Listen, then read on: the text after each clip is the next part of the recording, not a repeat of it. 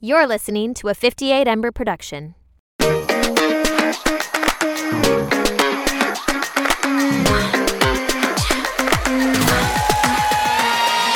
Everyone, welcome back to the Completely Fucking Clueless podcast. I am so excited because I have a really like special, special, special guest today. I'm special. Yeah, you are. You're my dad. This is my dad, everyone. Hey, everyone.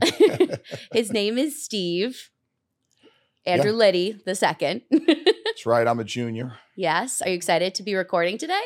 Excited, super stoked. Let's uh let's let's get it going. Yeah. Yomi's behind the thing. She's hooking us up. We're ready to roll. I brought I gave my dad the premium experience. I brought him to the podcast studio, the premium video. So and I First made thing I noticed is she gave me questions. 55 year old man writes the answers down, but your everything's on iPad. There you go. iPad. Yeah, I know that is a difference. That is a difference. Well, we're gonna bring you back to the ripe age of 22. I know it's been a second. So I'm 55. Uh, so that's uh, yeah, a little over 33 years ago. Yeah. So when you were graduating college, Mhm. you want to tell everyone where you went? I'm a Sun Devil, Fork 'Em Devils, uh, Arizona State. I graduated in December of 1989. I Mhm. graduated, I took an extra semester. I didn't graduate early. Um, and I do, I, I, I, I do remember it. Uh, I remember coming home and I lived like you, I lived with my, my parents. And I remember thinking, okay, I'm back. So when I graduated, a bunch of my buddies, a lot of them still stayed out and they stayed in Arizona and they Mhm. remained there. Um, I came home. Your grandfather, my dad, he worked on Wall Street, um, and so growing up in New York, that was kind of like the business, I Mm. guess. You know, if you grew up in Detroit, it's cars. If you grew up in Pittsburgh, it's steel. In New York, it was Wall Street. So I'm like, of course, I'm just going to go and get a job on Wall Street. Um, However, I didn't go right to work. Yeah. Uh, after I graduated, I, as I said, I got home. I, I had a part time job. It was actually tough job market back in early, in the early '90s. Um, we were going through a bit of a recession. We were having our first conflict with Iraq, so Mhm. there was a couple of things going on. And I was in a bar, I think in, I'm pretty sure it was May of 1990, with guys I went to high school with, and uh, and there happened to be another guy there who one of my buddies, Pete Thomas, he went to college with, and they were going to Europe. They were going to backpack in Europe, Mm. and uh, my grandmother had passed away, and she had left me a, a small, smallish sum of money that I had in the bank. And these guys were going to backpack through Europe, and so that night they talked me into taking Pete's twin brother's ticket.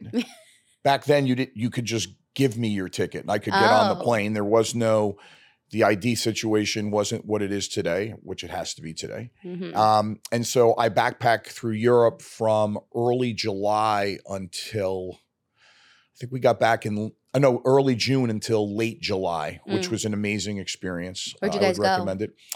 So we started in Amsterdam. We went from Amsterdam to Munich. We went from Munich into Switzerland, uh, to France, back oh to Austria, back to France, and then me and my buddy Jeff stayed, and we wound up going down to the Greek islands for a couple of weeks. Wow. So yeah, it was uh, it was really interesting. Um, highly recommend it for anybody to do. You just get to see so many things, meet so many people, and and you realize the world is uh, is much larger than your small little enclave, wherever that might be, where Sure. you're from. And then when I came back from Europe, I do, you know, and, and I can sort of associate with you. I, I sent out all these letters to all the Wall Street firms telling them why I should be in their analyst program and I'm this and I'm that and I'm blah, blah, blah, blah. And I got all rejection letters, oh, really? I never knew that. right? I got all rejection letters. Um, and so I kind of had to think, what am I going to do? hmm your grandfather knew a bunch of people from his time and he had introduced me to a couple people uh, and that's really what led to my first job so i started my first job in february my first real job i had worked some part-time jobs but i worked my first real job in february of 1991 February. And how far was that from when you graduated? i graduated in december of 89 so you know 13 14 months Okay. So, um, and then I I often tell young people that I deal with this. I I do. I rem, I remember the alarm clock going off that morning, and I I slept in a twin bed, and I put my feet on the ground, and I remember thinking, "Holy crap, this is the rest of my life." And and so that's f- February twenty eighth, nineteen ninety one, is when I started working, and And how many jobs have you had since then? Like in this field or like any job? Uh, One, two. I worked for Morgan Stanley for a long time, and then I worked for. I'm going to say six different places, seven, maybe Okay. seven. Because so something that Meg Jay taught us was the average person by the age of 35 will have had nine jobs. Yeah, I could see that. Yeah. And I think could it's see that. interesting because, like, I think a lot of people graduating from college, or at least maybe my perception was a little bit more like you didn't have as many jobs and like you kind of just found your path pretty quickly. But I think That's the truth. yeah, there's a lot of like ins and outs and going through things. Like I'm about to be Audrey and I talked about this yesterday on my third job since graduating. Right. Um, but well, the, yeah. oth- the I think another difference. Sorry to cut you off. Another it's okay. another difference is this wasn't around. Like there was no be in podcast Okay. or um, do things on social media. mhm. Um, and so, again, and one of your questions you'll get to later, Yep. I, I I didn't really have a plan. You know, I graduated and I never thought about anything about, oh, I should stay here. Like, I mean, almost every one of my friends stayed in Arizona. One went back to Washington, D.C., Craig. Mhm. Um, why don't you think you stayed in Arizona? I I don't really know. Um, I just thought I when I think back, I always think that 21 year old Stephen, Mm-hmm. right? 20 no, I was 22 when I graduated, just to turn 22. Mm-hmm. 22 year old Stephen thought, oh, this is what I'm supposed to do. Like Mm. I graduate high school, I'm supposed to go to college. I graduate college, I'm supposed to go back to New York and do something like my dad did. Mm. Um, and so I think what I've tried to do as a parent to for you for you guys, uh, you and your brothers, and even your friends if they want to talk about it, it's Yeah. it's more like think about what you really want to do hmm and then do what you can to do it. Yeah. Um, and because you've been given opportunities, and, and I'm not complaining about my upbringing, it was great hmm but I think you've been given opportunities and your brothers have been given opportunities that that a lot of people aren't and so that utilize those and use those experiences which I think you're doing. I mean you're a creative and you want to sing and um and and you wanted to perform on Broadway and maybe you still want those things. Sure. Um but when you came and and and the world wasn't what you thought it was going to be, you kind of as your mom likes to say, pivoted and so now you're doing this which is really interesting and it's uh you know, I'm very proud of you for for having pivoted and made something positive. Um and so yeah, I would recommend that to anyone who feels that. By the way, not just at your age, at any age. What I what I really believe is that you can pivot almost anytime. Now, certainly responsibilities and resources come into play, Yeah. but you only get one crack at life. So you, you do, I think, want to try and be as happy as you possibly can.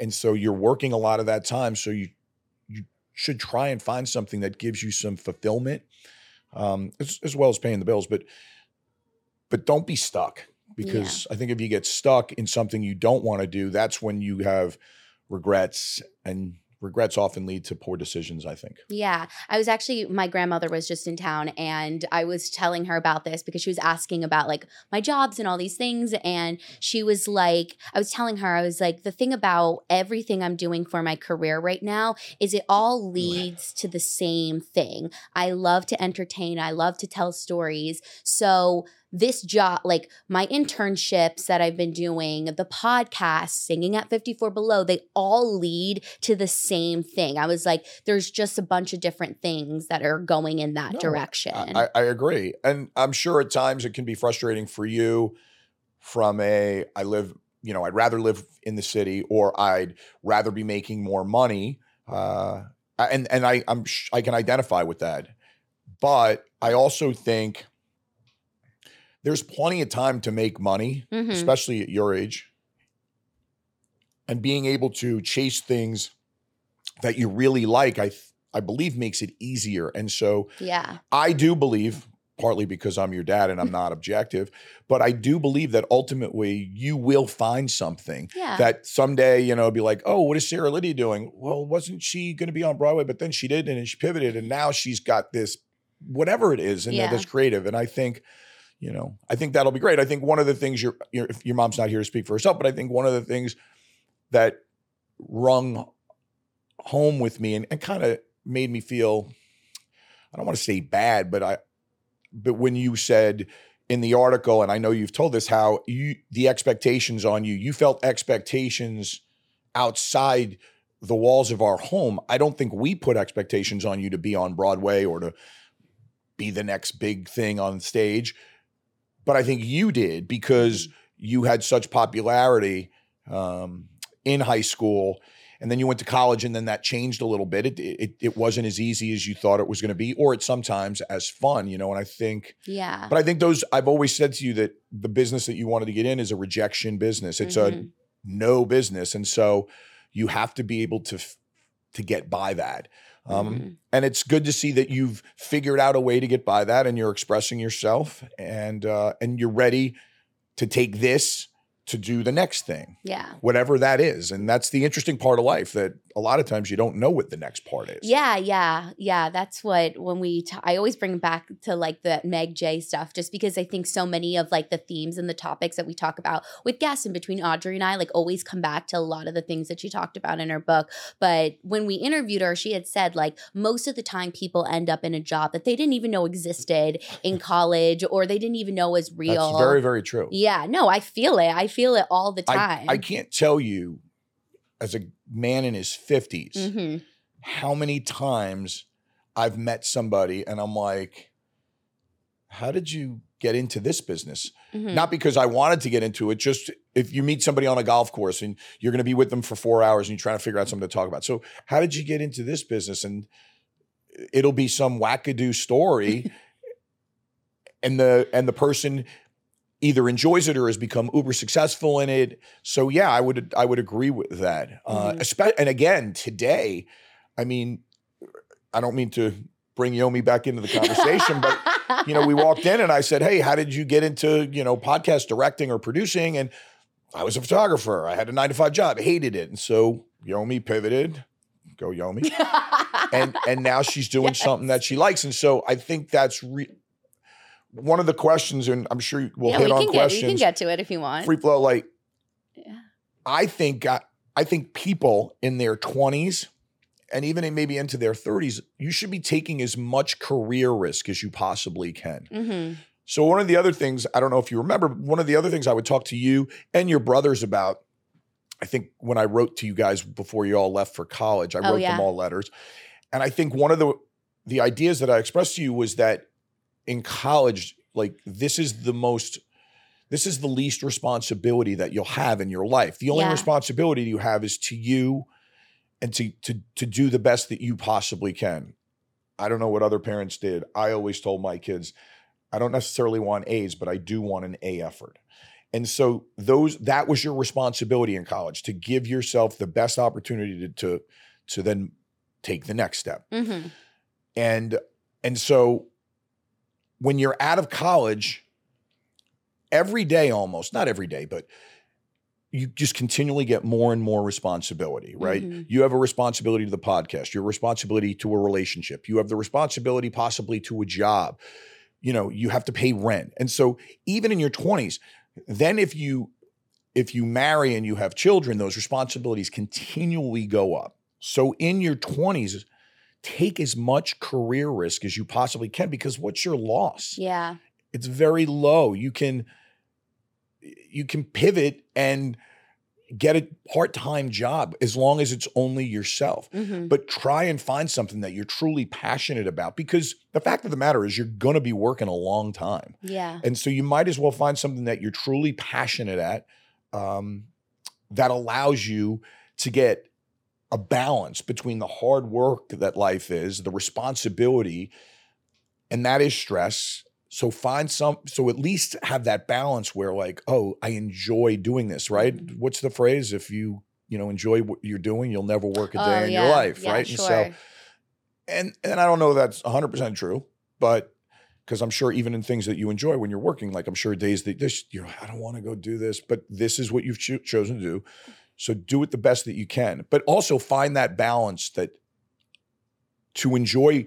If you're enjoying, if if work allows you certain opportunities, then enjoy those opportunities. hmm And what do you feel like you were like in your twenties? Like, So it's I. I was. That's a tough question. Yeah. It's funny because generally I think I have pretty good recall, but I think the best way to say was when. And part of your questions made me think about this. Your mom's often asked me about this too.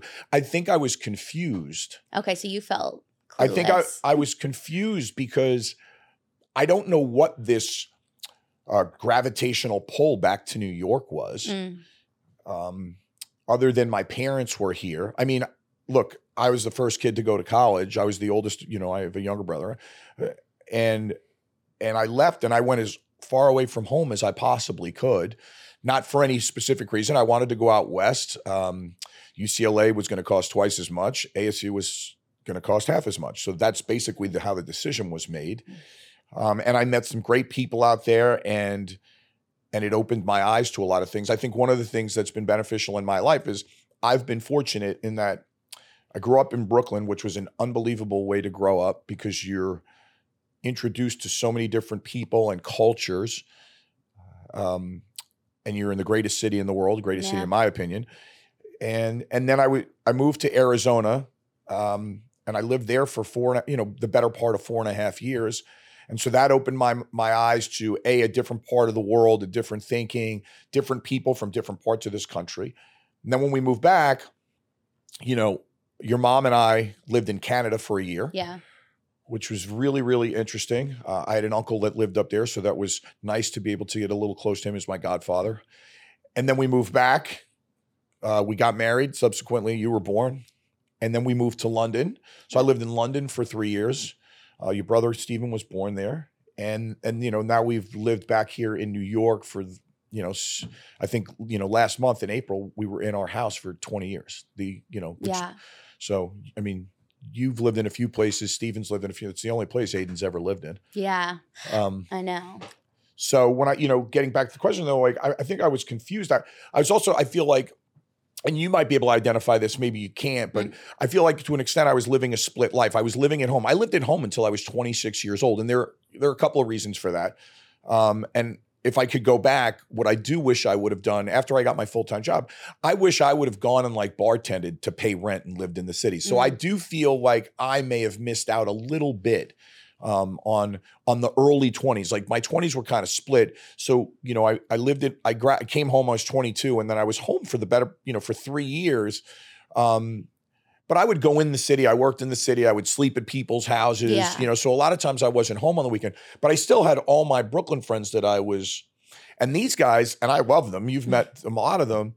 They they went in, different paths. A lot of my buddies who grew up in Brooklyn, by the time I moved to the city when I was 26 years old, they were already married. They were Wow. and starting their families. So um, a lot of times I felt like a a push pull, like oh, I'm hanging out with these guys, or and so which was good. It kept me grounded in a lot of ways.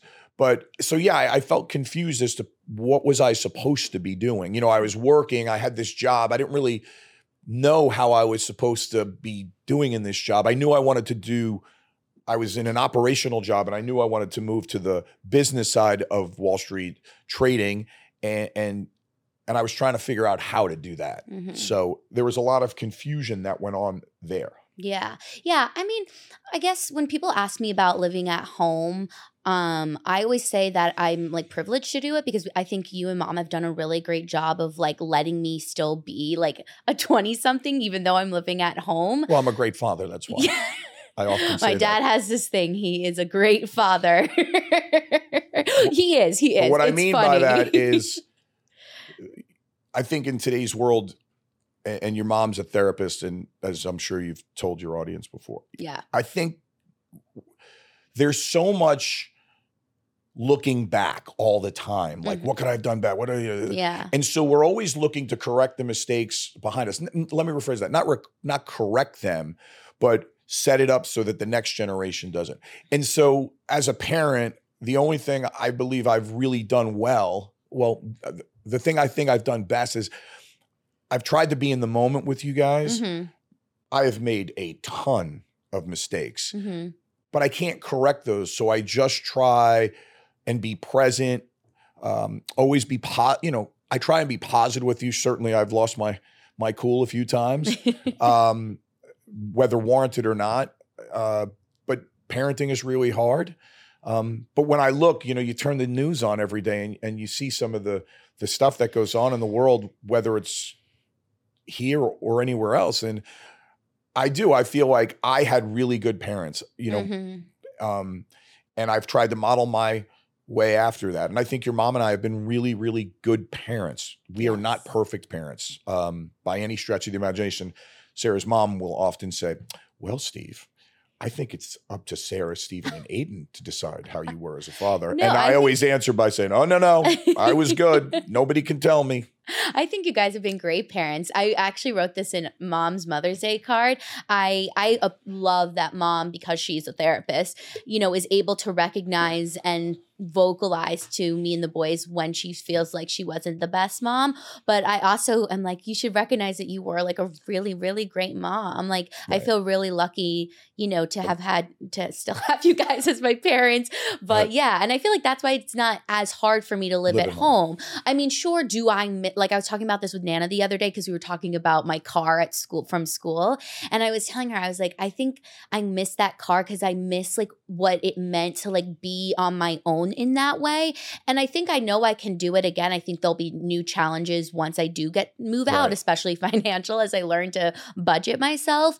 Um, but I think, like you said earlier, I'm okay with living at home right now so that I can use my money to make the things like this that I love like happen and hopefully they will grow and you know I'll get to like move Right. into the city when I am financially you know ready um and I think like my life is still like very vibrant in the city I'm always here like Right. well, you we know live very close. yeah, Right. yeah. I feel like I've been so lucky to like grow up in this sort of situation where we've lived in a suburb and then have the city so close. Honestly, sometimes I like coming home to the suburb because Right. it's like chill and I know that I'm like safe. There's not a bunch of like cars honking and everything. No, I see But- that. Of course, I'm excited for the days that I get to move. I did also write down, and it when you spoke about your car, like you, there was a loss of freedom um, when I moved home. Home. There were no rules set upon me, Yeah. but when you live alone, It's just different. so I say to Sarah a lot of times, she's been a great daughter.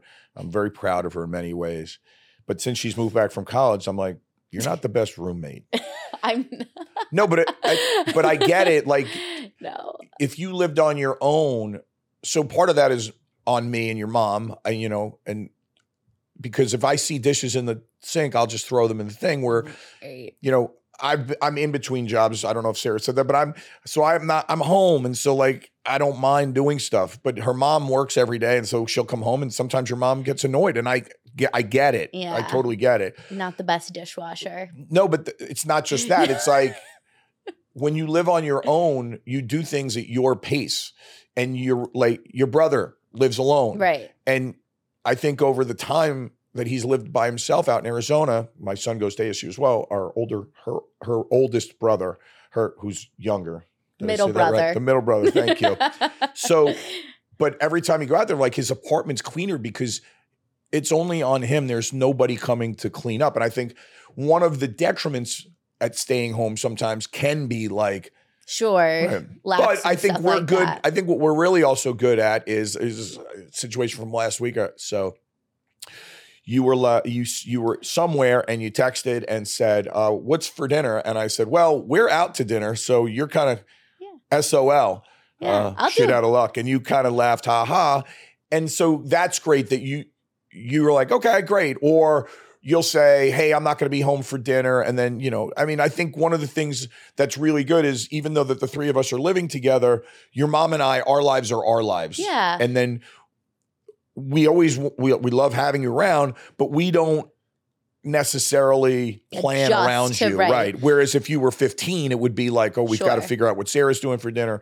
So, and I think that's why that's made it work. And so, Um, but I totally understand you're wanting to be on your own. Yeah, I know what will happen eventually. I just keep telling myself that. So if you're still, because people will uh, like DM us and be like, you know, like I'm moving back home, and because I think there's A lot like, of your friends are moving Yeah, back home. Yeah, so many. Well, one because New York is so expensive, but like also I think people maybe associate a sense of like failure with it, or like I'm not enough because I'm Right. living back at home or whatever.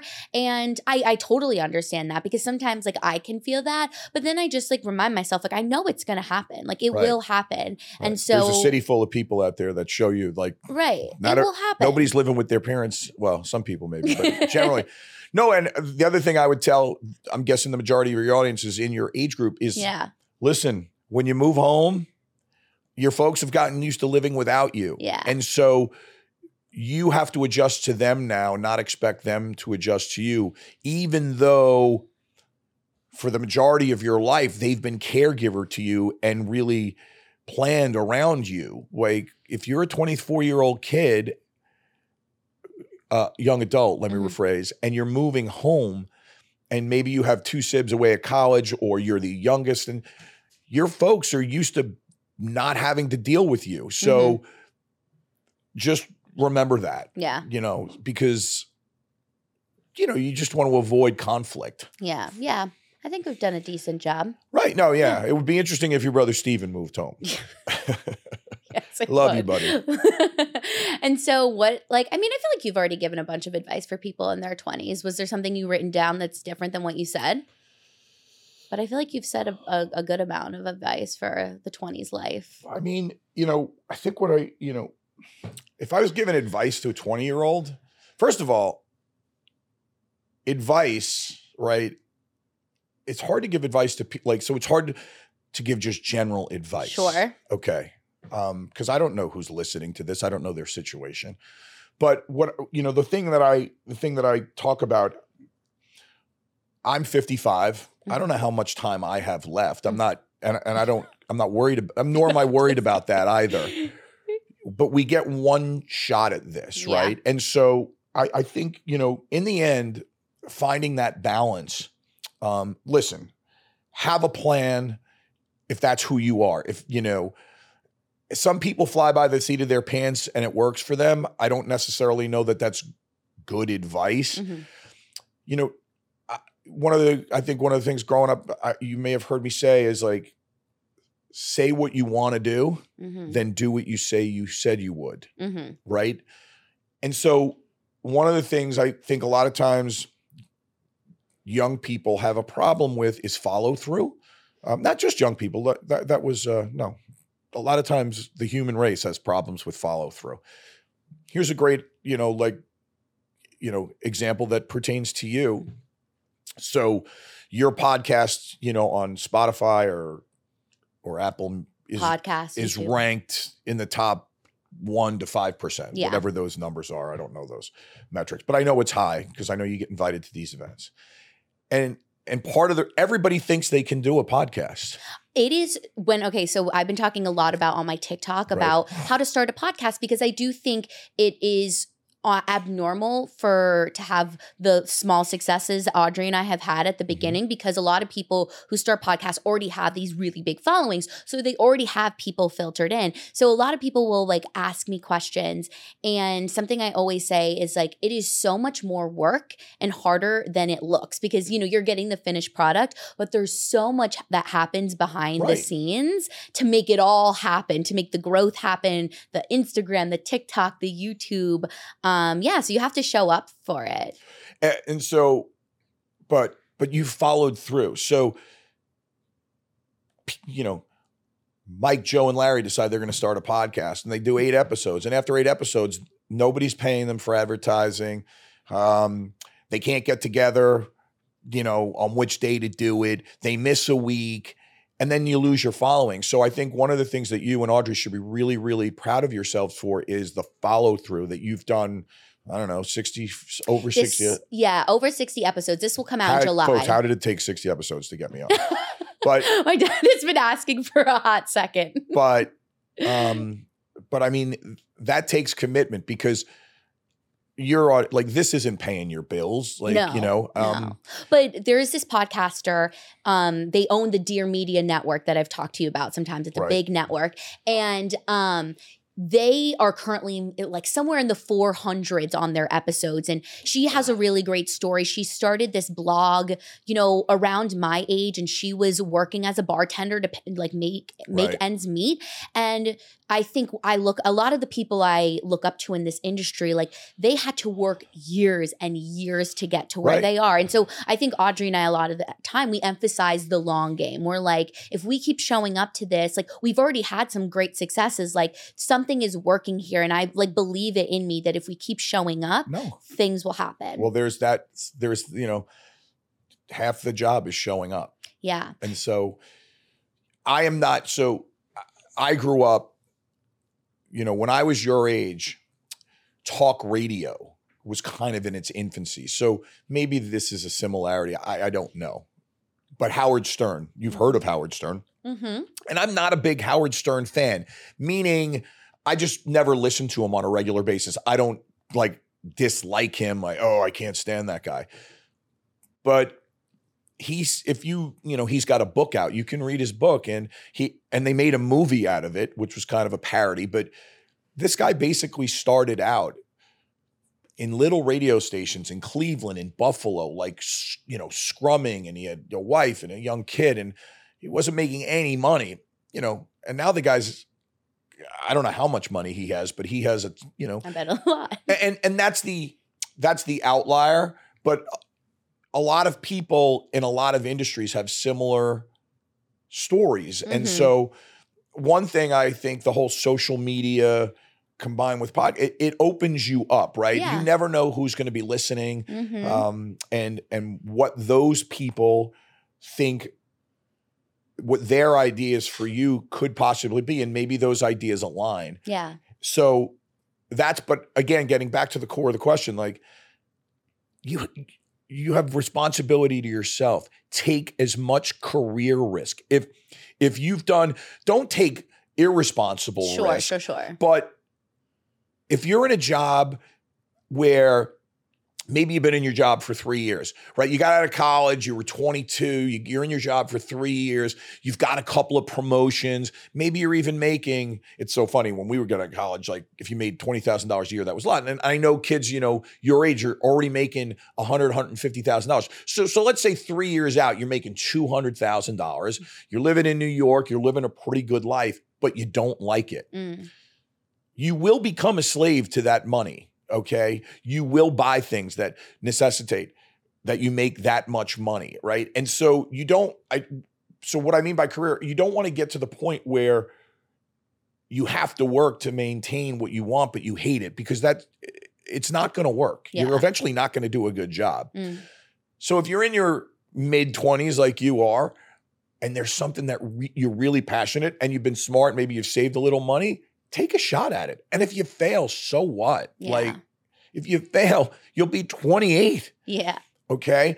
And I I do understand I can yeah, I can understand how at your at your age group and as you're into your mid late 20s, you're all going to start comparing yourselves to each other. Oh my god. I think it already happened. Can you believe that uh, Felicia's already worth a million dollars? She's doing this. Yeah. And Johnny has this company. Okay, and great for them. Be happy for their successes. Maybe maybe they had a better idea or they executed their strategy better. But that doesn't mean anything for you. Take I I would say take um positive out of that. Look look what they did because they had pa- you want to be passionate about what you're doing. And Mhm. it leads back to the whole you only get one life.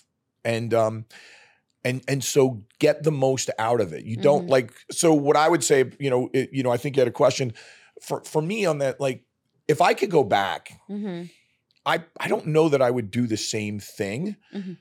Um, like all my buddies stayed out in Arizona, and when we were in Arizona at the time, I think the Valley they call it the Phoenix Metro Valley, so Phoenix, Scottsdale, Tempe, all the all the cities that make up the valley.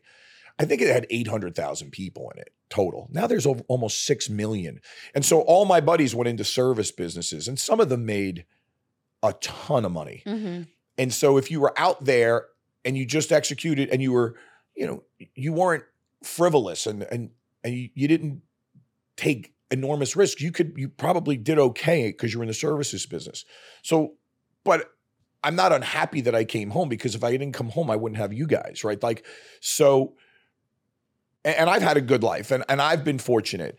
Um, but, but the point is, you don't want to look back and go, I wish I took that risk. I Mm. didn't take, you know, and so freewheel it in your 20s, you know, explore, do, you know, do the things that you're passionate about because if you're truly passionate about something as we've said you know a couple times already you're probably going to put yourself in a in a position to be successful at it. Now how you measure success that's a different question. You know Mhm. some people measure it financially some people measure it by their happiness quotient i guess. Um, and when you live in new york you've got to have some money if you want to be ha- if you not if you want to be happy but if you want to do things right? So and that's another thing i think i've told you guys over the course like do what you want to do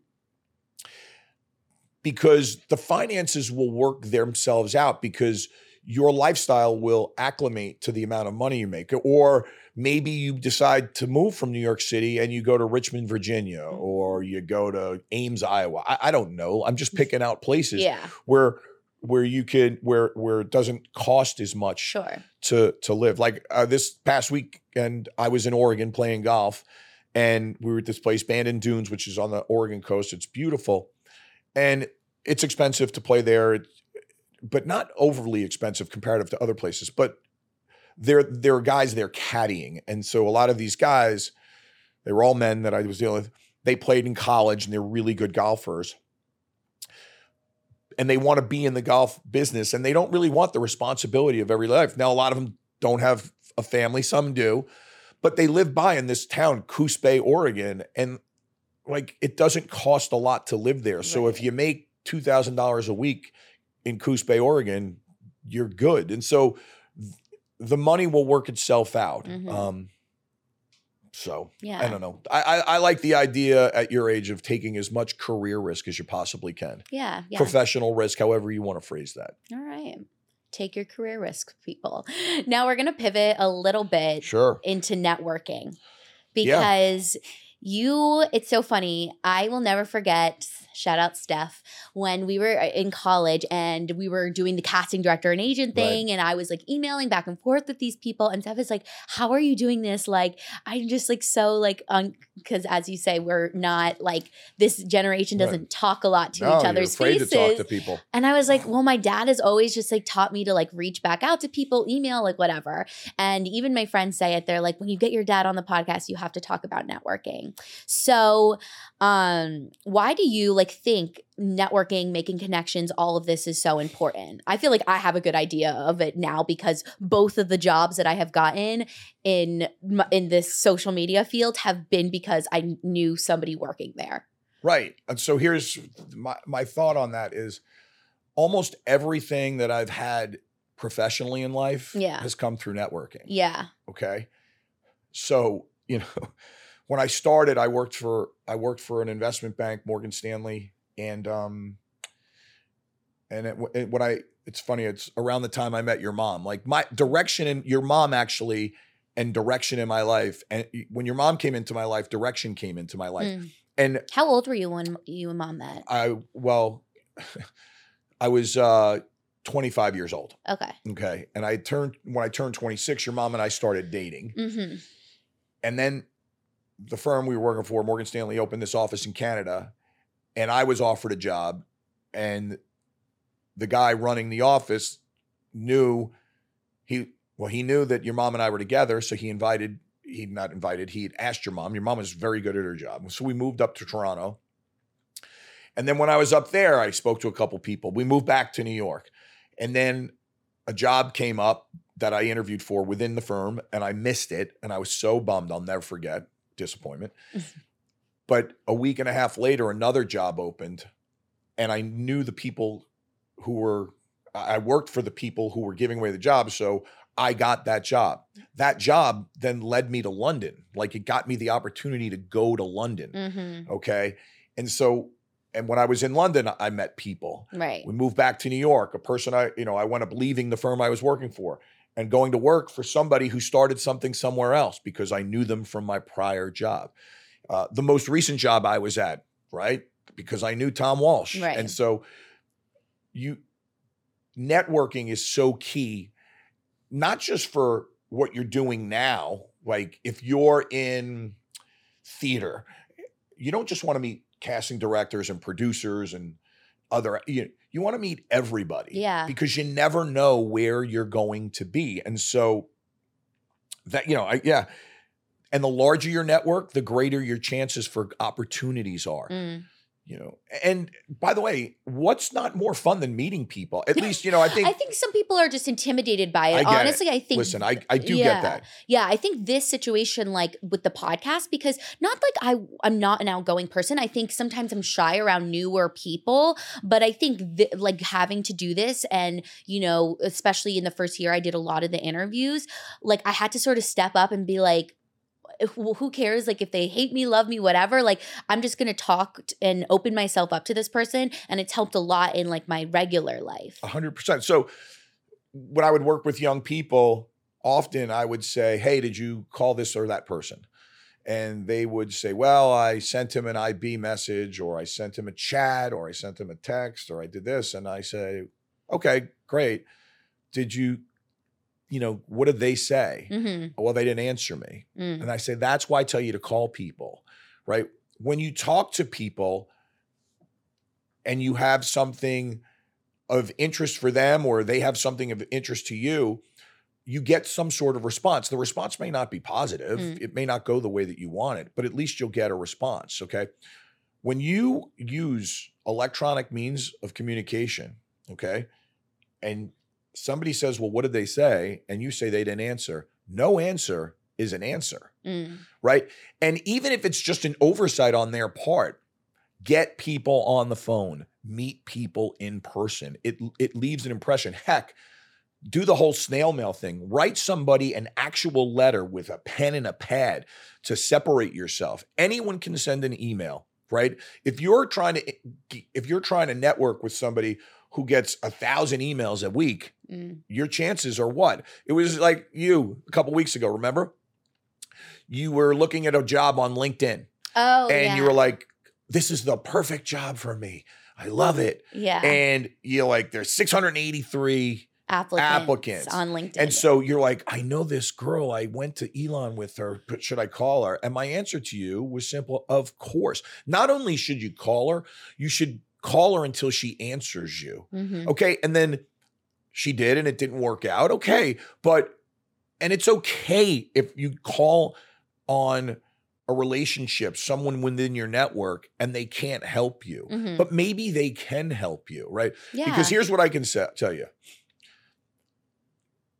If you're, especially if you're selling something, whether that's a product or yourself, yeah, probably the failure rate's over 95%.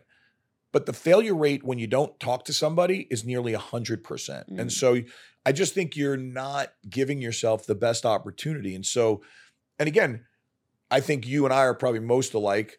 You know, Steven and I have some alikes and Aiden and I, but get out there, meet people. Uh, like I play golf, as you know. Yeah. And and at the country club, that's so pretentious. Um a lot of the kids growing up are caddies. yeah. But a lot of them are not. And a lot of the caddies that we have are kids from lower income Mhm. and and first gen going to college. And so they're quiet and they're intimidated. A lot of them aren't, for lack of a better term, white. And so they're with a white, you know, they're in this white place. And so I always tell them, hey, just talk to people. Like we want to be, you know, like we want to co- converse with you and you want to help those kids. And so the, you know, and, and so many of my friends down there, like, or people I don't know, they're like, you gave that kid the best advice. Like talk to people. Most people, I think, want to help. Yeah, Audrey and I say that a lot about the podcast because early on we had somebody on and we asked her like, "How do you get all these like amazing guests on your podcast?" And she's like, "Honestly, just ask. You'll be shocked by how many people say Right. yes." people want to help. Look, there's a lot of there's a lot of bad things that go on in the world, and the the news highlights it on a daily basis. But I just think in general, at least in my experience, the majority of people that you come across are good people. hmm And if they've done really, really well, or they haven't either people who people want to help people. It's a, I, I think it's natural to to to humans. I think at least me, I love helping people. If I can help somebody, I always say like everything's a selfish act, right? And so by helping somebody, sometimes it makes me feel good about me Sure. for whatever the reason you do it. But wait, I just I think about that like these kids, and I'm like, just talk to us. Like we're no better than you. We tie our shoes the same way you do, Mhm. and so um, so by networking, getting back, I just think you increase your opportunity to have success. How you define success is different. I, I can't tell you that um, because it's different for everybody Mhm. but the more the larger your and use and use the network to the point of your guest just ask Yeah. right and and and no is an okay answer Yeah. you can be disappointed don't be mad at somebody maybe they can't help you Sure. they'd love to help you but if they can't they can't and then you just move on to the next yeah. one of the things you and your brothers would say i would remember did you ask this t- oh did you get a job did you do did you ask you can't ask dad that's rude i'm like oh no it's not and and so again i think uh i think you should put your phones down too like for Yeah. two hours a day Yeah. I'm Or- trying. I'm getting getting a little bit better at it. you know you know your mom one of the things your mom does i think it's great on her ride home from work which is anywhere from a half hour to an hour depending upon traffic yeah. use that time to call somebody not text to them with siri Yeah. Oh, with the Apple Car. Would you like to respond? No, I don't want to respond. Call. Like when we were growing up, um, AT and T used to have an ad campaign. It was called "Reach Out and Touch Someone." Oh, that's And so- nice. Yeah, I think human contact is a is is important, and I think there's a loss of that in especially with your generation. Yeah. Yeah. I mean, speaking of my generation, you have three kids I do. in three kids in our 20s. What has that been like for you? Like as a dad, as a parent? Um, yeah, I think it's been interesting. I think the the whole parenting gamut has been interesting. Um, but now that you're all in your 20s, her youngest brother turned 20 a month ago. Yeah. Aiden. I think uh look, I- I think once y'all once y'all all went to college, that's kind of the The shift. right, that's the demarcation line.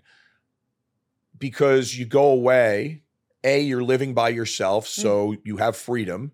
So the rules that were in the house aren't necessarily the rules that you follow, which is totally fine hmm but you also come home with your own original ideas. You're at school, your mind is being um, opened up to different people, different ideas. You're learning things, which is Mhm. great. So I think over the course, you're 25. Yeah. So over the course of the last seven years, as this pro- this process has taken place, listen, sometimes it's it can be challenging, Mhm. you know, especially with your brother Yeah. right? Your middle brother can some, you know, he he has his ide- ideologies, um, but overall, it's been really interesting to see the transformation in in you from adolescents slash teenagers into young adults. So Mhm. And what's a piece? I'm actually thinking about this now because we have a couple parents that will listen because they think it's a good insight to 20 100%. somethings. What was what's like a piece of advice you would give to a parent with a child in their 20s? hear them. Uh, as somebody, as you know, who is so quick to open his mouth and speak, Mm-hmm. and and that is a fault. Listen, right? I what is the I used to say this to your brother Stephen all the time. God gave you two ears and one mouth for a reason. Listen twice as much. Um, that's also a good piece of advice as you're networking to listen. Mm. Um, be, hear them because life is different for you than it was for us. Um, you know, our generation for for for four gen, for five, for ten generations before us, generally the next generation did better financially. I don't necessarily know that that's true. I think it's harder to you know to make money. I think I think in a lot of ways, and this is we're not going to go in this direction, but I think a lot of ways our generation screwed things up, borrowing money and and so we're in this revolving door of of ups and downs in the economy, which you know you guys have to you guys have to fix because it, you're you're the ne- you're next up. Yeah. But yeah, listen to listen to them. More, m- it's really important and uh, and don't be afraid to. I, I get it. So, look, I talk to your mother all the time. Sometimes I'm like, this one needs a swift kick in the ass. That's what they need. They don't need a hug. They need they need a kick in the butt. But but because that was our generation, like you know, you need to work harder. You know, like eh, you know, there is such an emphasis now on and and, and properly so on on you know mental health awareness. hmm And uh, listen, uh, you know, we've had our family trials with with mental health and and, and suicide, and and young people do need that. They need to to be heard. Yeah. Um, and and remember, try and remember what it was like when you were there. Like, I don't have it all figured out at 55. hmm How the heck could a 22 year old have it all figured out? Yeah. It's when you, I think one of the first things I talked to you about or, or mentioned to you, I thought your podcast idea was really good because you're completely fucking clueless every stage of your life because Yeah. you've never done that before. hmm Like your mom will often talk about, and I'm sure you'll have your mom on, but your mom will often talk about like, we left the hospital with you. We were like, uh, hello, you're letting us take this thing home? Are you out of your mind? Like, um, and and even you know your mom and i can talk about how like especially during your teen years your mom and i relationship suffered because you're putting so much into parenting and then now in our mid 50s you know we do things that we didn't do in our 40s and so you're always clueless about where you, you know you are in life Yeah. because it's the first time that you so to your to your main listeners like don't think your parents have it all figured out either yeah. right? Um, because we don't.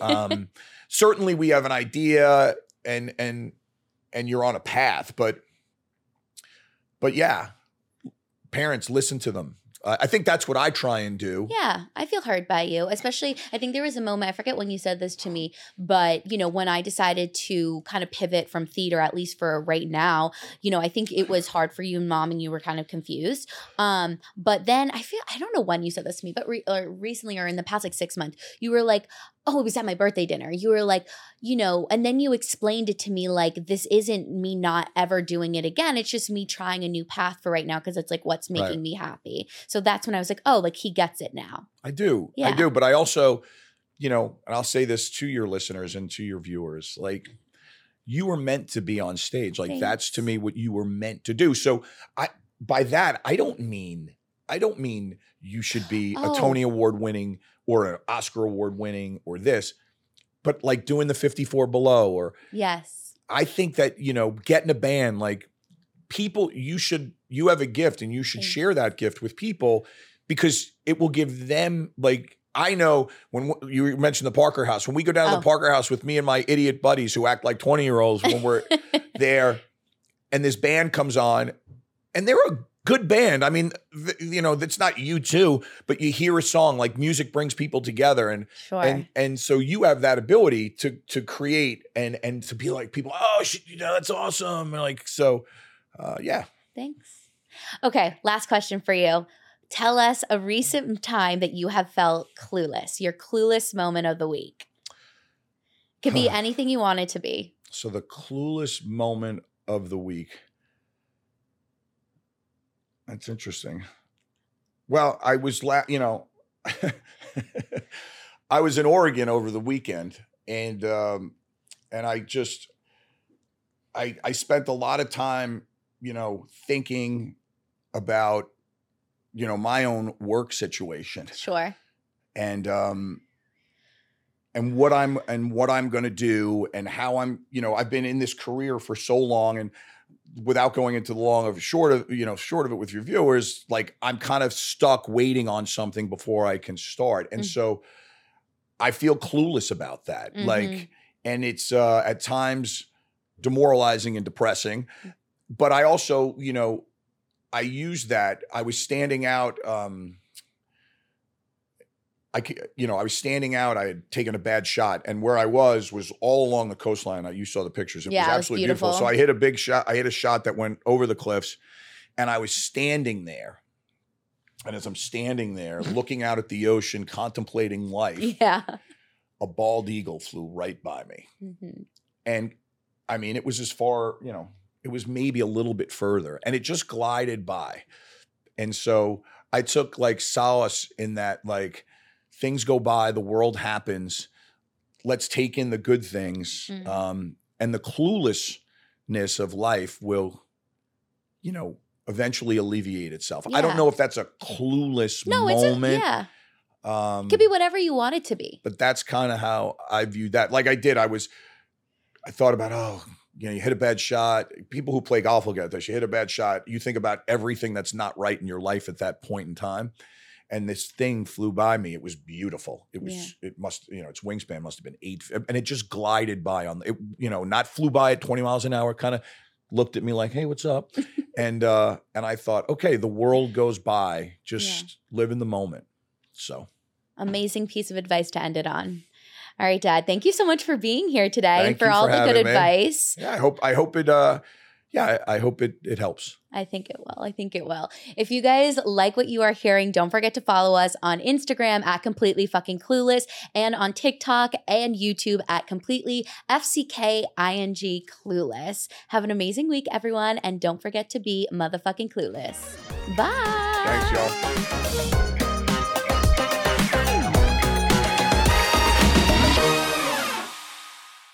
This has been a 58 Ember production.